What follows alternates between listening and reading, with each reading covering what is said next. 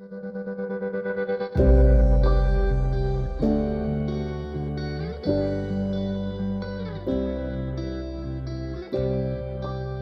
was gone last week, and funny thing, Daniel preached on endurance. remember that he preached on um, faith that in Easter was seven weeks ago. Hard to believe that, right? But Pentecost Sunday is today, and this day marks in history the day that the Holy Spirit was sent to the church and filled the believers. Say amen. I mean, we're a Pentecostal church, right? So, anyways. But I felt like God was leading this message up for quite a while, actually. And it's all on the Holy Spirit. And then two weeks ago, when Tim preached, of course, uh, it wasn't actually two weeks ago. It was, uh, it was the missions guy that came. He mentioned Pentecost Sunday coming up. And I looked on my phone, and I'm like, of course, it is that day the day that I'm preaching, it would be Pentecost Sunday. But how many of you know the phrase, the Christian faith is not a sprint, it's a marathon? You guys ever heard that before?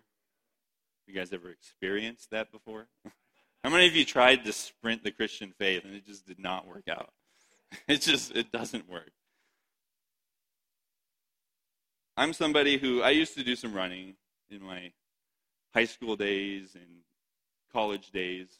I would do 5Ks, and I even got my own sister to do a 5K with me at one point.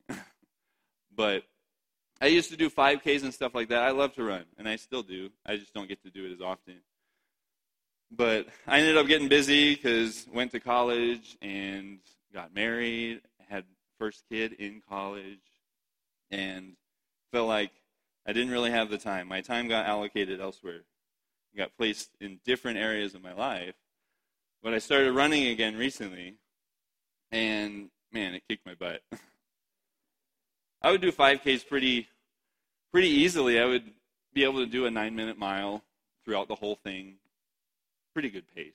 Um, and I tried to do that this last time. I jumped on the treadmill and I'm like, I'm going to start running again. I know what I'm capable of. I ran before. I know what I can do. So I get on the treadmill and I'm running along, running along. I'm like, this pace is too slow. I was going to do two miles. And so I picked up the pace a little bit. I'm like, I can do better than this. I picked up the pace a little bit more. And I'm running and I'm running and I'm running. And I gave up at 1.85 miles. It was almost two miles.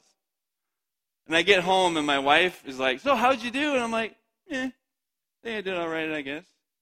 She's digging in more, asking more questions. I'm like, okay, I stopped at 1.85. And she's like, are you kidding me?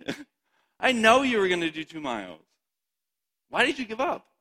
I was like, well, I mean, she's like, you're almost there. If you didn't know, the last distance I had to run is like three blocks. It's like nothing compared to the two miles I was doing.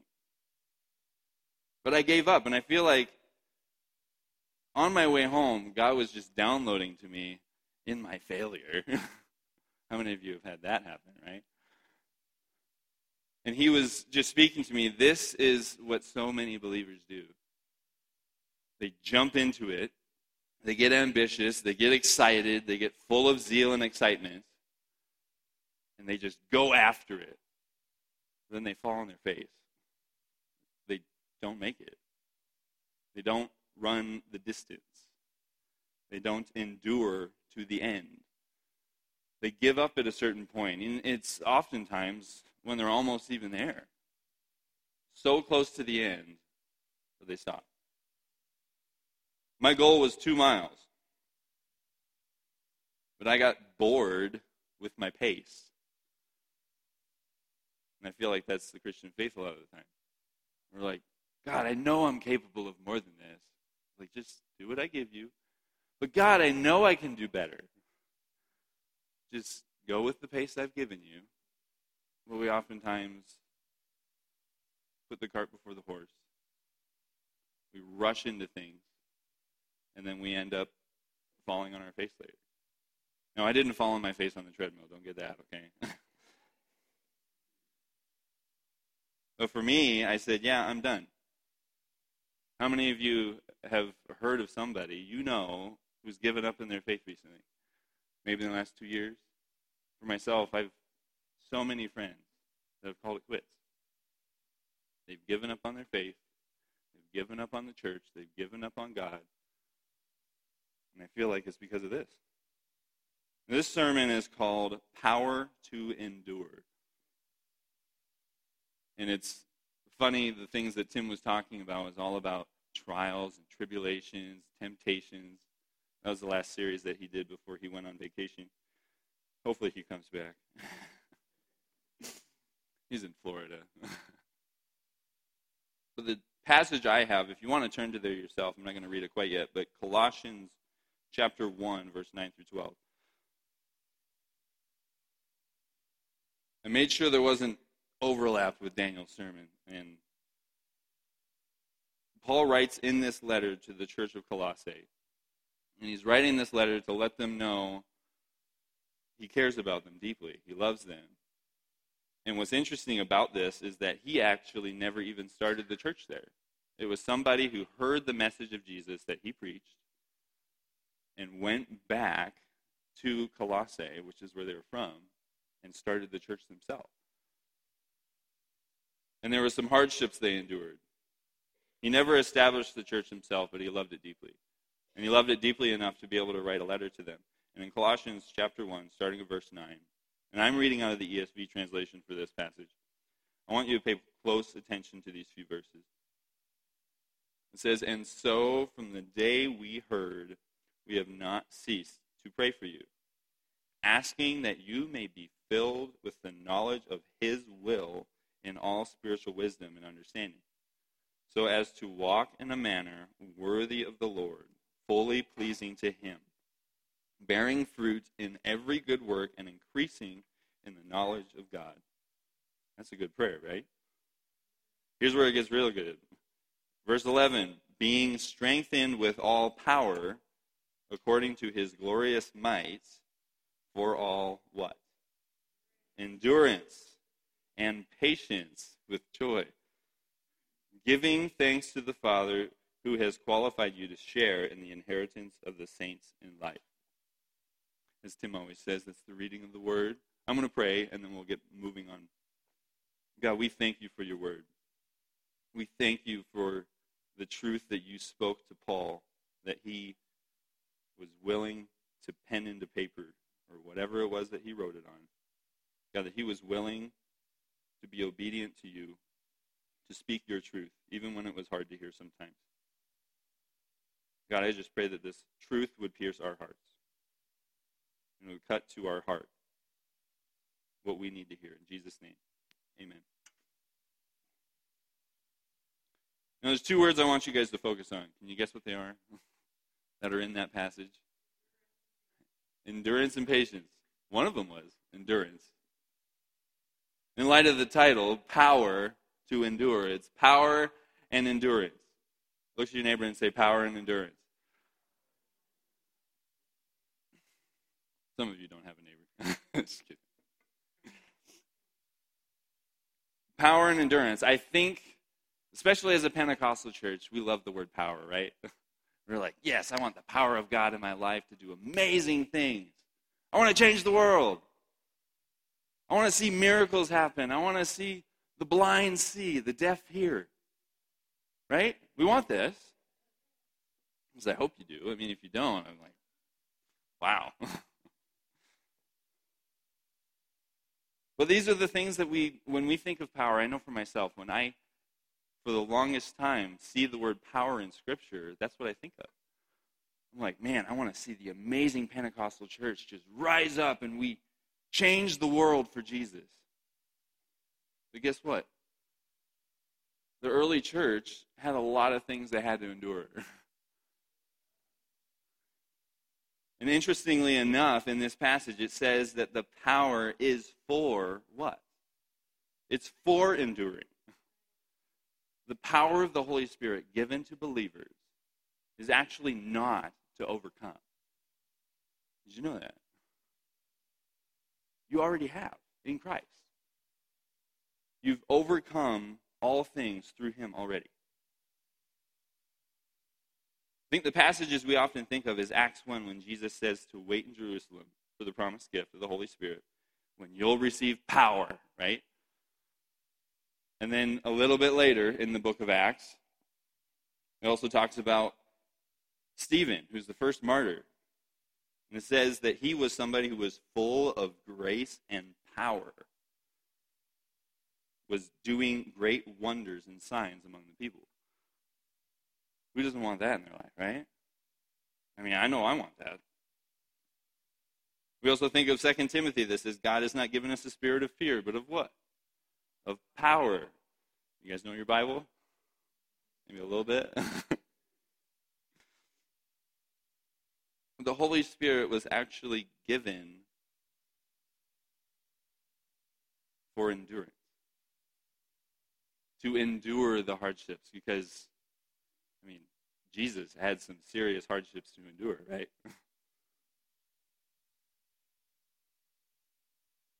It wasn't something that was given for just this feel good about yourself faith and this hype faith. It was actually for your endurance and for the building of the kingdom. That's the purpose of the Holy Spirit. That's what it's for. It wasn't to overcome, but we already have overcome. Let me read a passage to you. It says in 1 John 4 4 in the NIV, it says, You, dear children, are from God and have overcome. You have overcome them because the one who is in you is greater than the one who's in the world, right? Stephen's experience of power and the disciples, as well as, I mean, there's people even today. We had a guy that come and preach not that long ago who has a healing ministry, and he did amazing things, and he still does. I think we often think of those people and go, I want to do great things. I want to do great signs and wonders, just like those people. But every example of believers full of the power of the Holy Spirit had to endure some amazing hardships. Just go read the book of Acts. They were thrown into jail. They were made accusations against. They were, I mean, you look at the life of Paul, it gets real hard. Imagine if he didn't have the Holy Spirit. And he was just preaching this message of boldness, which I don't even know how he would do that in the first place. But if Paul didn't have the Holy Spirit, I don't believe he would have endured.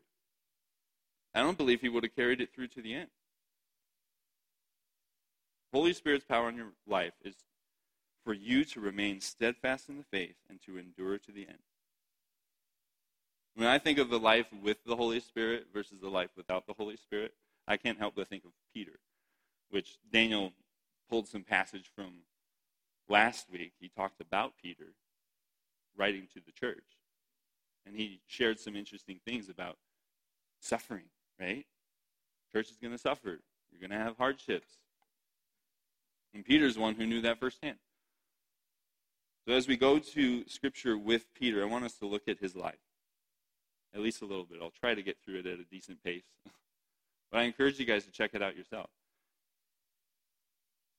I'm sure most of you are familiar with Peter telling Jesus that he would die for him. He was real excited. He was real zealous, right? It was after the Last Supper. I mean, Jesus is about to be crucified in a matter of hours. And this first thing I want you guys to look at with the life of Peter is zeal to denial. He gets this excitement of zeal and passion. He was a bit impulsive. Anyone can relate to that? but he was such an excited person, and it was all in or nothing. Everything was extreme to him. And God ended up using that for his glory. But we see in this conversation with Jesus in Mark 14,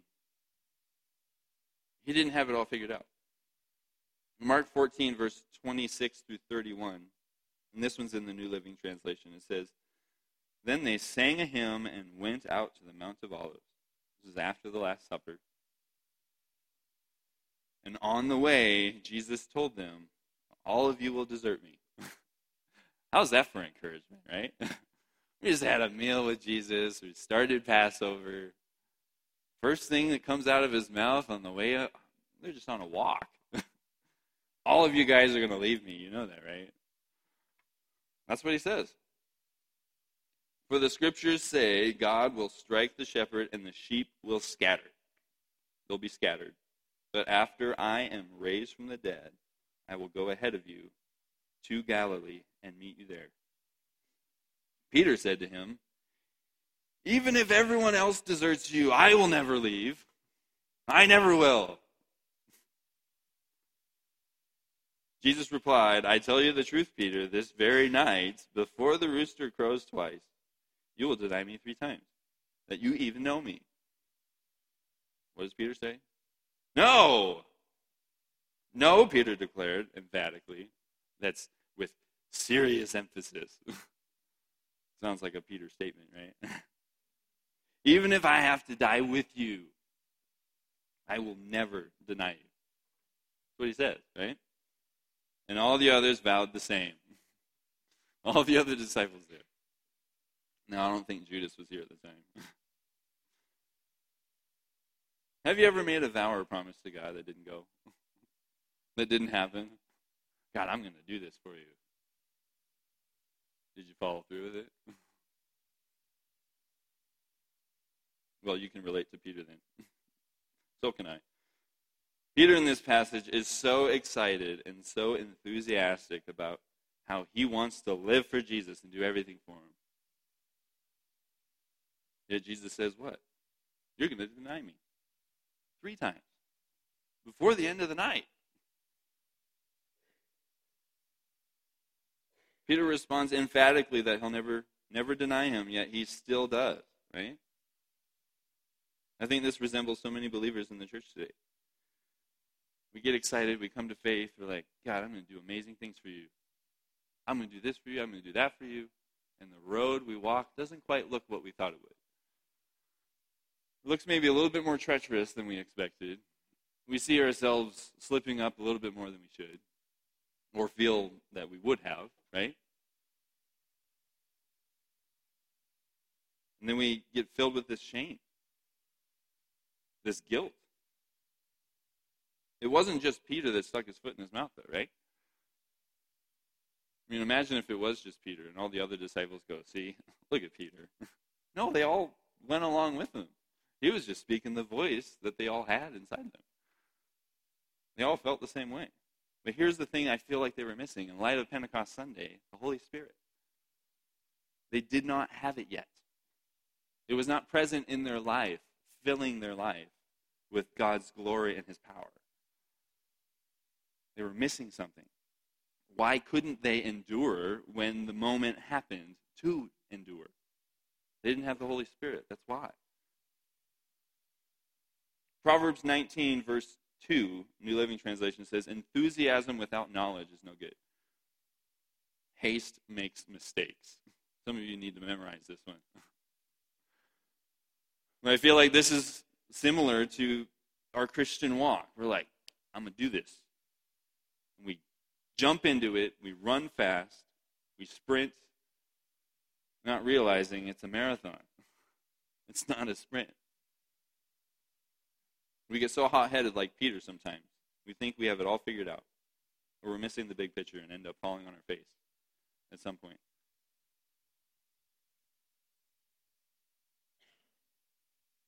Sometimes we're not following Jesus leading, or sometimes we're just not flat out listening to him. Like Peter, nope, nope, not going to happen. We start to quiet him. now, fast forward a little while, and we see Jesus resurrected. Thank God for that, right? This was not the end of Peter's story. You guys know the between that he ends up denying Jesus. It comes true, and he goes away, weeps bitterly, it says in Scripture. He's heartbroken over it. Because what he was trying to avoid ended up happening all along. In this next passage, we have this conversation that Jesus has with Peter. And I feel like this conversation he has is some that is very important for all of us, and that some of us maybe even try to avoid having. Jesus confronts him about his failure. And the way I title this with Peter's life is removing the baggage. I feel like that's what Jesus was doing here. After Jesus is resurrected, Peter didn't believe that he was resurrected. He was like, No, I don't believe that. When the testimony of the ladies came. Ladies, you deserve to be heard. That's for another time. but in this passage in John, I love this story so much. In John chapter 21, starting at verse 15, it's a little lengthy here, but I'm going to read it. It says, After breakfast that Jesus made for him, Jesus asked Simon Peter, Simon, son of John, do you love me more than these? Yes, Lord, Peter replied, You know I love you. Then feed my lambs. Jesus told him. Jesus repeated the question, Simon, son of John, do you love me? Yes, Lord, Peter said, You know I love you. Then take care of my sheep, Jesus said. A third time he asked him, Simon, son of John, do you love me? Peter was hurt that Jesus asked the question a third time. He said, Lord, you know everything. You know that I love you. Jesus said, Then feed my sheep. I tell you the truth. When you were young, you were able to do as you liked. You dressed yourself and went wherever you wanted to go. But when you are old, you will stretch out your hands, and others will dress you and take you where you don't want to go. Jesus said this to let him know by what kind of death he would glorify God. And then Jesus told him, Follow me.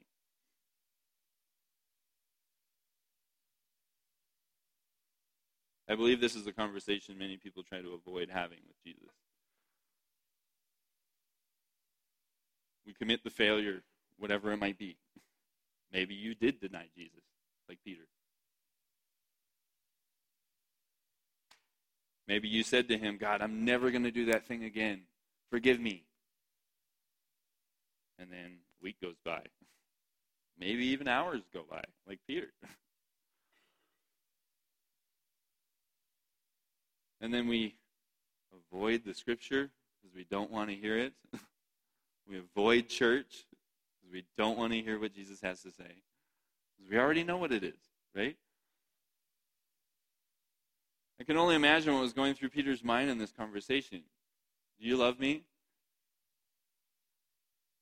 Yeah, Jesus, I love you. and then the second time, do you love me?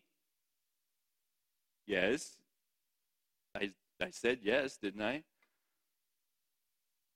Part of me wonders if he was like, don't say it again. Don't say it again. Please don't say it again. because why? He knew how many times he denied him. That conversation he had with Jesus was still lingering in his mind. I said I would do this, and I didn't. I promised that I would do this, I gave up. I believe Jesus was wanting to remove the baggage of the past for him. There was past baggage he was carrying with him. If you're going to do the things I've called you to do, Peter, you got to let it go. You can't run this race I've set before you holding on to this baggage. It's going to hold you back. It's going to trip you up again. You can't run the race unless you get rid of it. And that comes through the Holy Spirit's guiding and leading. Jesus had the Holy Spirit and he's speaking through it, right? Speaks to Peter do you love me? Then do what I've called you to do. do you love me? he confronted his failure with such love and grace. And like I said earlier, this faith is it's not a sprint, it's a marathon. You can sprint a few blocks with a heavy bag on your back. but running a marathon with a whole who would do that? Who would intentionally sign up for a marathon and bring like weights on themselves? it doesn't make sense, right? It would hinder you from possibly doing it, completing your goal. We often run like it is a sprint. We jump in, we pull a Peter or an Isaac, jump on the treadmill. I can do this. We never let go of the baggage. We never allow Jesus to have this conversation with us because we're constantly avoiding it. And Jesus is like, please, you need to have this conversation with me. It's for your benefit, it's for your blessing, and for the building of my kingdom. You need to do this.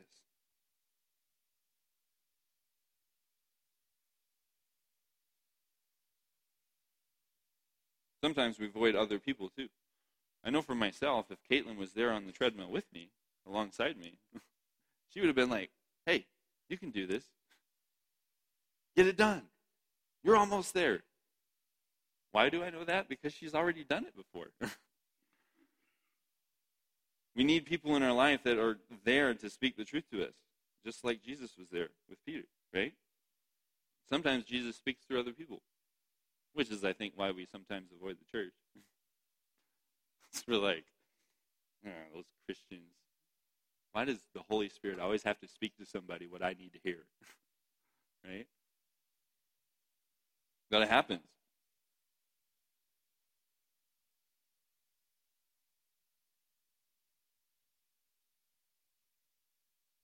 In Hebrews 12, here's another passage on endurance. Hebrews 12, starting at verse 1 through 4. I almost preached my whole sermon with this whole focus. It says, Therefore, since we are surrounded by so great a cloud of witnesses, let us also lay aside every weight and sin which clings so closely, and let us run with endurance the race that is set before us, looking to Jesus, the founder and perfecter of our faith, who for the joy that was set before him endured the cross, despising the shame and is seated at the right hand of the throne of God. Consider him who endured from sinners such hostility against himself, so that you may not grow weary or faint hearted. In your struggle against sin, you have not yet resisted to the point of shedding your blood. You need endurance? I know I do. Look to the one who knows what it means to endure. When I read this passage, that's what I think of. Jesus knew what it meant to endure. He knew what it meant to endure hardship. And until you shed your blood, that means die. your endurance isn't over yet. until you shed your blood, your enduring faith, like Daniel talked about last week, is not finished. One thing that you need to do to be able to endure is get rid of that baggage you've been carrying. Now, baggage can look different to everybody. It could be sin, like it says in here. It could also be just a weight, which says every weight. So I think that that's not just sin. It could be insecurities. It could be the past haunting you, like it was for Peter. There's all sorts of things that baggage can look like.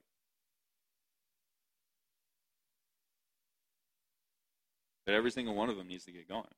We need to remove them. The only way it happens is really through the Holy Spirit and talking with Jesus and having an encounter with Him that changes you. And that's what happened to Peter, right?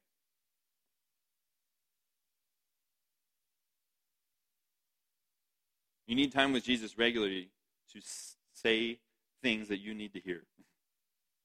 In the same way that Jesus needed time with him. Or uh, Peter needed time with Jesus.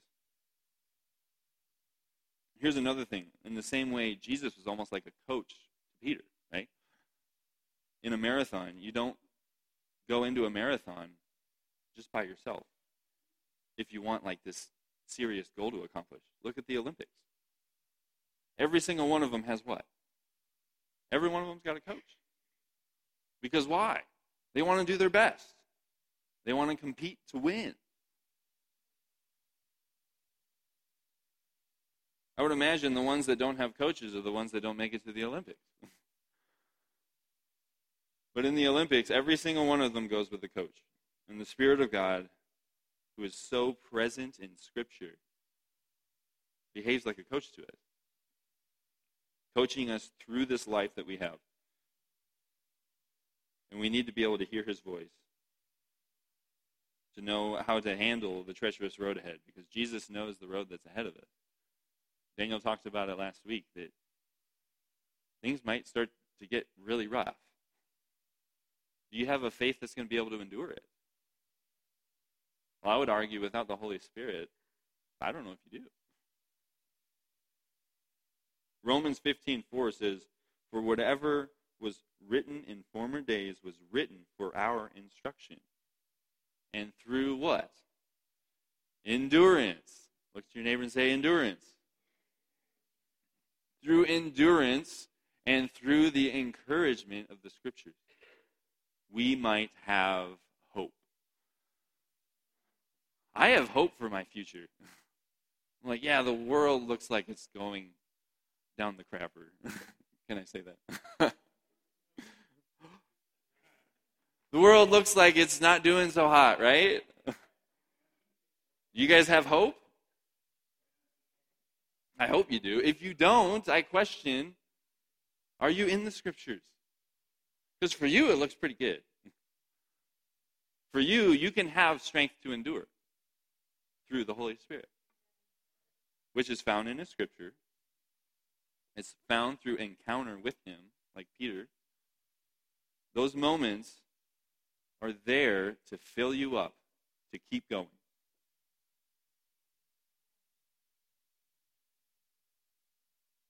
Like I said, baggage. Get rid of that baggage. It's not going to do you any good. I think a lot of the times, before I move on to the next point, it's almost like we come to Jesus, we've got this backpack on, we come to him, we're like, Jesus, I want to follow you. Forgive me, please, of my sins. We do the whole salvation thing, right? We fall on our knees, and Jesus is there. He picks us back up. We put the backpack down when we come to him, and then he says, Follow me. We're like, Okay. We pick the backpack up, right? And keep going with him. And he's like, Whoa, whoa, what are you doing? put that back down. But it's mine. No, it's not. not anymore. It's not going to do you any good. It's just going to hold you back. Now, I like to think about Peter's situation before I hit point number three, which is power to endure. With Peter, he went from zeal to denial, right? He's so excited. I can do this for you. And then he denies him. And then he had to remove his baggage. And of all the people Jesus could have picked, part of me wonders, why didn't you pick John? He wasn't so impulsive. but he picks him anyways, knowing full well the kind of person that he is. He's like, I can use that. The first sermon that was ever given after Jesus' resurrection was by Peter the guy who was impulsive, overzealous,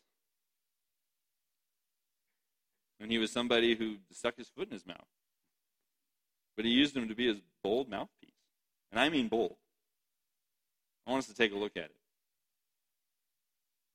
We'll go to Acts, starting in verse uh, chapter 2, verse 22 through 24, as well as verse 36. Peter's sermon is, dare I say it, accusatory. he makes some accusations in this thing. And I think to myself, man, if I were to preach this sermon, I don't know if 3,000 people would come to know Jesus. but that's what ended up happening. Starting in verse 22, it says, This is Peter speaking to a crowd after the Holy Spirit came and filled the believers. It says, Men of Israel, hear these words. Jesus of Nazareth, a man attested to you by God with mighty works and wonders and signs that God did through him in your midst, as you yourselves know, this Jesus, delivered up according to the definite plan and foreknowledge of God, you crucified and killed by the hands of lawless men. God raised him up, loosing the pangs of death, because it was not possible for him to be healed by it. Let all the house of Israel therefore know for certain that God has made him both Lord and Christ, this Jesus, whom you crucified. Does that sound like the same person as before? I mean, I look at this passage and I'm like, gosh, he's like a different person. Sure, he's bold and impulsive, but he's not a coward anymore. This goes from somebody who was like, I will do everything for you, Jesus. I'm going to do amazing things. I will never deny you, even if all of they deny you. John, Matthew, the rest of them. I'm not going to do it, though, Jesus. And then he runs like a coward when a girl, a little girl, talks to him. Aren't you the guy that was with Jesus? You're one of his disciples, aren't you? Leave me alone, little girl. No, I'm not. to this. A guy who's standing before thousands of people. And he says, You crucified Jesus. Just so you know. now, I'm sure it wasn't as pointed. Maybe it wasn't. Maybe it was. But as a result, 3,000 people get saved. He preaches this amazing sermon, which, if you read it, it's like, it's not like this crazy thing. He was just speaking the truth of God, which is amazing, right? But he just preached the truth. And God used him. And I would argue the difference is the Holy Spirit. Power to endure. Without the Holy Spirit, he wouldn't have done this. Without the Holy Spirit, he would not have spoken this truth. He wouldn't have done it. Going on to Acts chapter 3, verse 4 through 7. Here's another one. Next chapter. And Peter directed his gaze at him, as did John, and said, Look at us. And he fixed his attention on them. This is a man that couldn't walk. He was a lame beggar that was sitting outside the temple. And they're on their way to the temple, and he says, Look at us. And he fixes attention on them, expecting to receive something from them, asking for money. But Peter said, I have no silver and gold. How many of you can relate to that? no silver and gold, but what I do have, I give to you. In the name of Jesus Christ of Nazareth, rise up and walk. And he took him by the right hand and raised him up, and immediately his feet and ankles were made strong. Man gets healed, and people are amazed by it.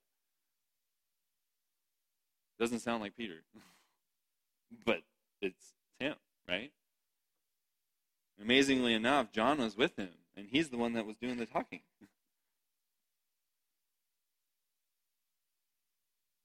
Sermon number two, verse 13 of the same chapter.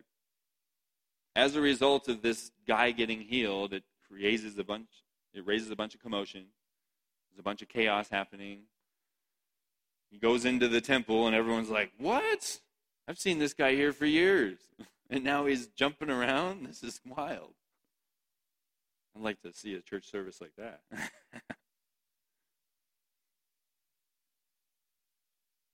but then he has this conversation with the people that are inside the temple. The God of Abraham and the God of Isaac and the God of Jacob, the God of our fathers, glorified his servant Jesus, whom you delivered over and denied in the presence of Pilate when he had decided to release him.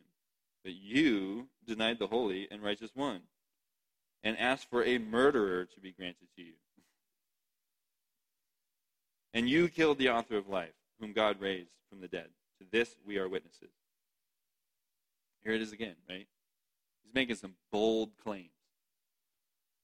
This is like, what, seven weeks after Easter at this point. It's been like little, little under two months, right? So these people here, they know what he's talking about. It was all throughout the land. Everybody knew what happened. And there were some of the people there that were saying, Crucify him, crucify him. And he is bold enough as to say, Yeah, the one that you guys crucified, he's alive. and he's alive, and because he's alive, I'm speaking to you. Because he's alive, this man was raised up and was able to walk. And guess what? 2,000 more people came to believe that day.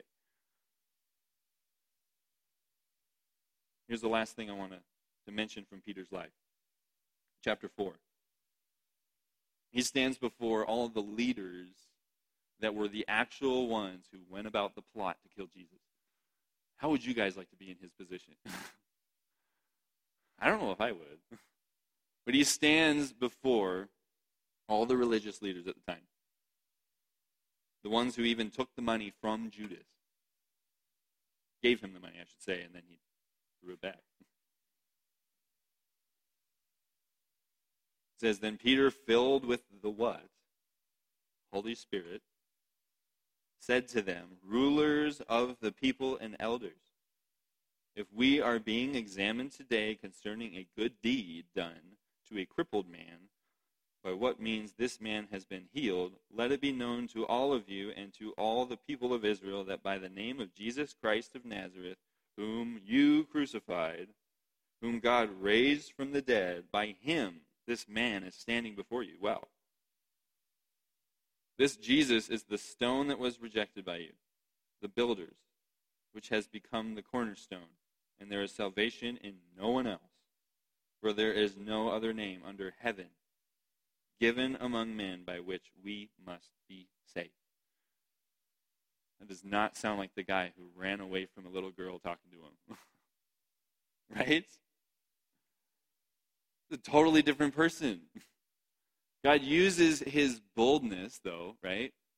Here's the beautiful thing about the Holy Spirit He doesn't like hijack you, He doesn't take over your body and then you're suddenly doing things you're like, ah, I have no control over myself. No. When you see that, that's not the Holy Spirit, okay? but in this, he's this bold person, right? As far as temperaments go, I feel like he's probably a choleric. but he's this excited guy. He's super passionate. It's all black or white, there's no gray in between. And the Holy Spirit uses that. He uses it for his glory. But his Holy Spirit presence inside himself, I mean, he's saying things Jesus said. Jesus said when he healed somebody, What is it for? What good deed do you want to arrest me and kill me for? That's what Jesus said. And he basically utters the same words. It's like, man, this guy has to be with Jesus. Sounds just like him. it's because of the Holy Spirit present in his life. The difference between a life full of the Holy Spirit and someone who isn't, all expressed by Peter. Number one, is somebody who either, it, it, the difference is somebody who doesn't want suffering, they avoid it, they're complacent, versus somebody who rejoices in their suffering and asks for more of the Holy Spirit. Romans 5 3 says, Not only that, but we rejoice in our sufferings, knowing that suffering produces endurance. We need endurance to be able to carry out the road that's ahead of us. Because if you're scared about the future, if you're scared about the things around us and what's coming, what could potentially be coming, you need endurance. How do you get that endurance? Through the Holy Spirit. That's how it's going to come. Somebody without the Holy Spirit avoids suffering. They're complacent in their faith. They're somebody who just settles. What Peter did. Versus somebody with the Holy Spirit. There's somebody who rejoices in their suffering. They're glad to suffer for Christ, knowing full well if it's His will, they all they want to do is what He wants. And they ask for more of the Holy Spirit. What's interesting after this specific situation with Peter when he speaks to all the leaders.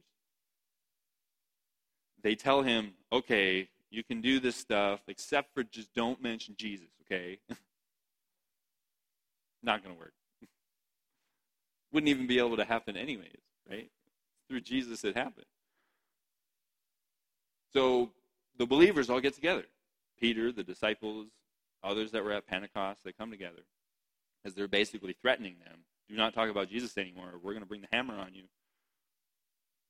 So they come together and they ask for boldness. They pray. They say, God, give us boldness that we will not keep quiet, even in the midst of persecution, even with their threats, that we will not shut our mouth.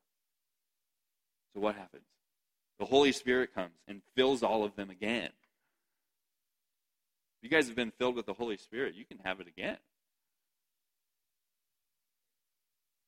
They're all the same people that were at Pentecost. And it says that they were filled with more boldness. How can you get more bold than what Peter was already doing? Somehow. Somehow it happened. The next difference between somebody with the Holy Spirit versus without, based off of the life of Peter, is somebody who doesn't share their faith versus somebody who speaks out boldly. Now, this one, it's me. Because I don't claim to be somebody who's evangelistic. But we're all meant to share our faith, right? Well, I ask you, when's the last time you did it? Like with somebody you haven't done it before, who didn't know you were a believer. Hopefully, there's not a lot of them. but as somebody who doesn't share their faith, like Peter, he was given a golden opportunity to say, Yeah, I am one of his disciples. I'm glad you noticed. but what did he do? He got out of there quick. He was given a golden moment to declare Christ as the Messiah, which he had already done before. Yet instead he didn't. Somebody with the Holy Spirit is somebody who speaks out boldly. And we see that with Peter. It's a different person. Denial who speaks boldly. What's the difference? It's the Holy Spirit.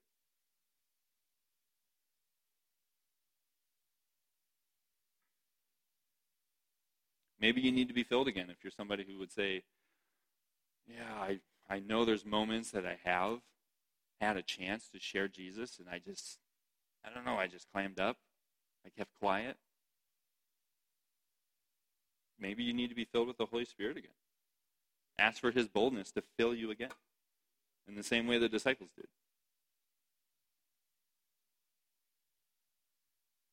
The last one here, the last difference that I see, is somebody who shrinks back versus stepping up. And there's some comparison that's pretty similar, right, to the last one, but the reason why I mention this specifically, shrinking back versus stepping up, is in Hebrews chapter 10, if you go there in your Bibles. I love this passage. It says, Therefore, do not throw away your confidence, which has a great reward. Don't give up the race. Don't decide to call it quits when you got 0.15 miles left. you just end up feeling like a failure.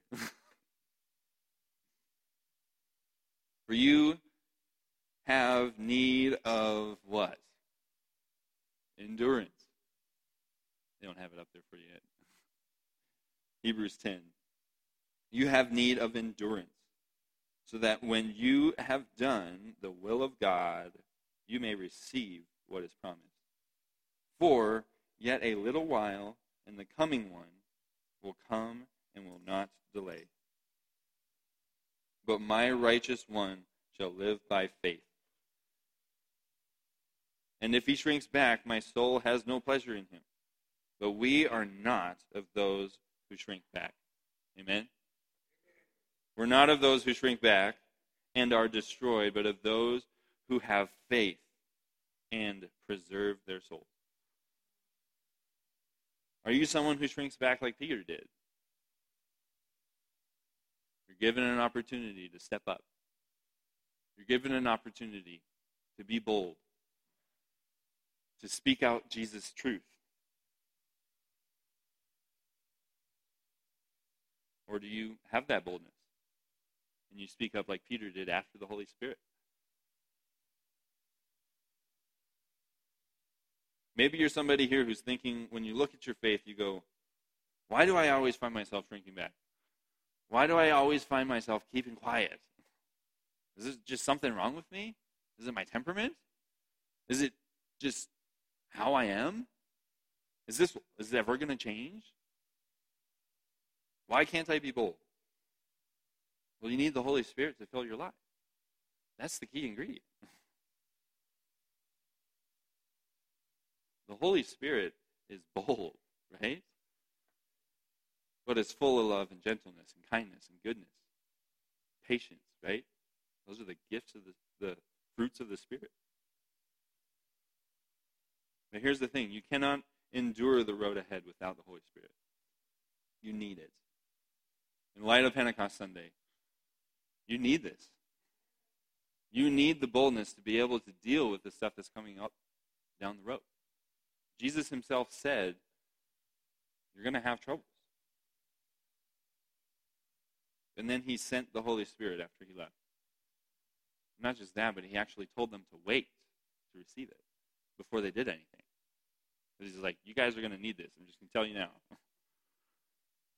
You're not going to be able to endure through persecution without it. You're not going to be able to speak my truth to all the leaders that murdered me without it. That's what he's telling Peter. You cannot endure the road ahead.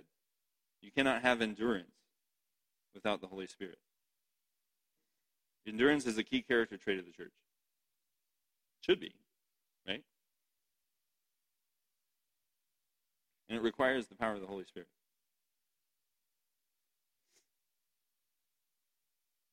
Second Timothy 2:11 through 13 says, "This is a trustworthy saying: If we die with him, we will also live with him." This is the promises of God to you guys. Enduring faith. If we endure hardship, we will reign with him. If we deny him, he will deny us. If we are unfaithful, he remains faithful, for he cannot deny who he is. This is a picture of a promise. If you endure hardship, you will reign with him. How do you endure the hardship, though? Through the Holy Spirit. Luke 21. This is the last verse I have for you. Luke 21, 16 through 19 says, You will be delivered up by even parents and brothers and relatives and friends, and some of you they will put to death. You will be hated by all for my name's sake, but not a hair on your head will perish. By your endurance, you will gain your lives. Endurance is key, right? This is Jesus telling the disciples about the end times. How many of you feel like we're in the end times? I know I do. Where are we at in it? I don't know, but he's coming soon, right? But this is the reality of the faith of believers. Jesus is warning the disciples it's going to get tough, it's going to get hard. But by your endurance, you're going to gain your lives. Don't call it quits. Don't give up in your faith. There's going to be moments where you're tempted to. And you're going to need the Holy Spirit's power to endure those hardships without giving up. I want everybody to stand up. Prayer team, you guys can come forward. You can stretch. Ugh. You guys had to endure a lot.